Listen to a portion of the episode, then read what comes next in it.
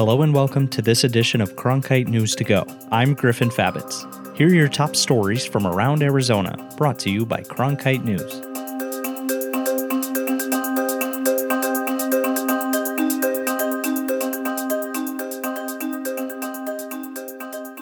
The Arizona Supreme Court is continuing with its work while practicing social distancing. It heard arguments in several cases this week from attorneys via video conference. The court has long live streamed its proceedings, but this was the first time the justices have heard arguments streamed into them. One Maricopa County judge and law professor wondered about the difficulty of arguing a case without seeing the justices' reactions in person. An attorney in one hearing this week said it took a little getting used to, but he was happy to see the court keep going rather than putting cases on hold.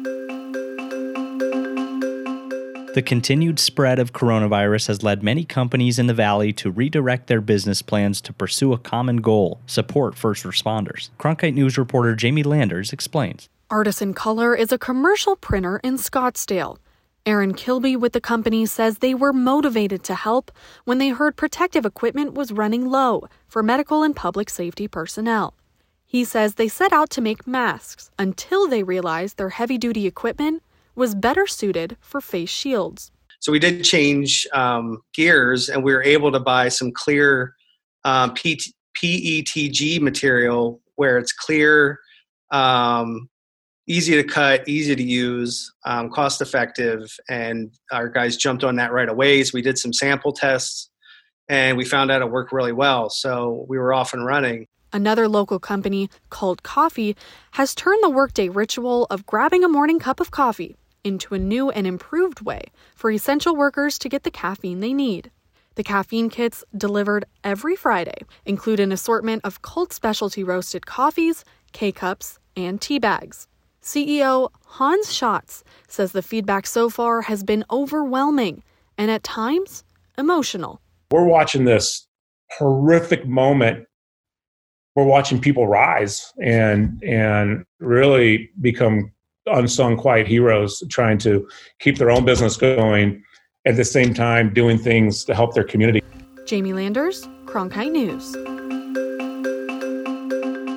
Public health officials in Arizona's largest county say they're seeing improvements in the number of people hospitalized for the coronavirus. The Maricopa County Department of Public Health said this week the rate of growth in hospitalizations is slowing. Officials say that's likely due to the social distancing measures that have closed businesses and left people avoiding large gatherings. Rebecca Sunenshine, the county's medical director for disease control, says by flattening the curve, hospitals have the resources to care for everyone who becomes sick. But she warns that we can't relax our social distancing measures just yet.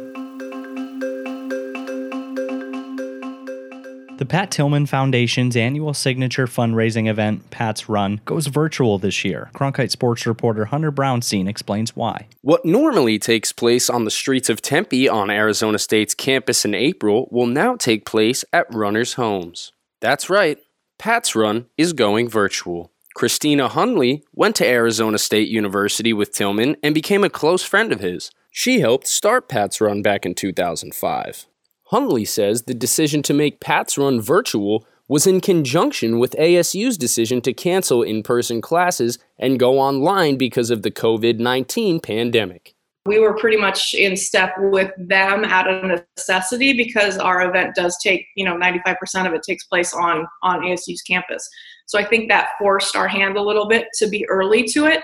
Hunley says she's grateful that the organization had time to come up with a plan for Pat's Run 2020 this year. Ultimately, we've gotten great response from our 28,000 runners.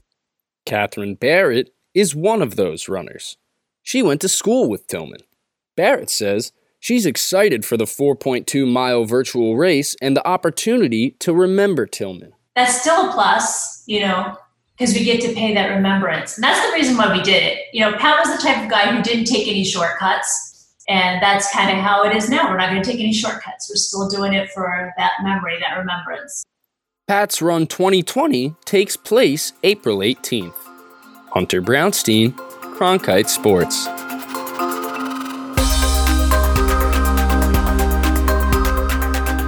Everyone here at CN2Go, thanks you for listening to this edition of the show. We had help today from Cronkite News reporters Mackenzie Sadeghi, Jamie Landers, Hunter Brownstein, and Jonah Harkle. You can learn more about the stories you heard in today's update by going to cronkitenews.azpbs.org. You can also listen to all of our past briefings by checking out our page on SoundCloud. That's all for today's Cronkite News to Go. I'm Griffin Favitz. We'll see you next week with more stories from Cronkite News.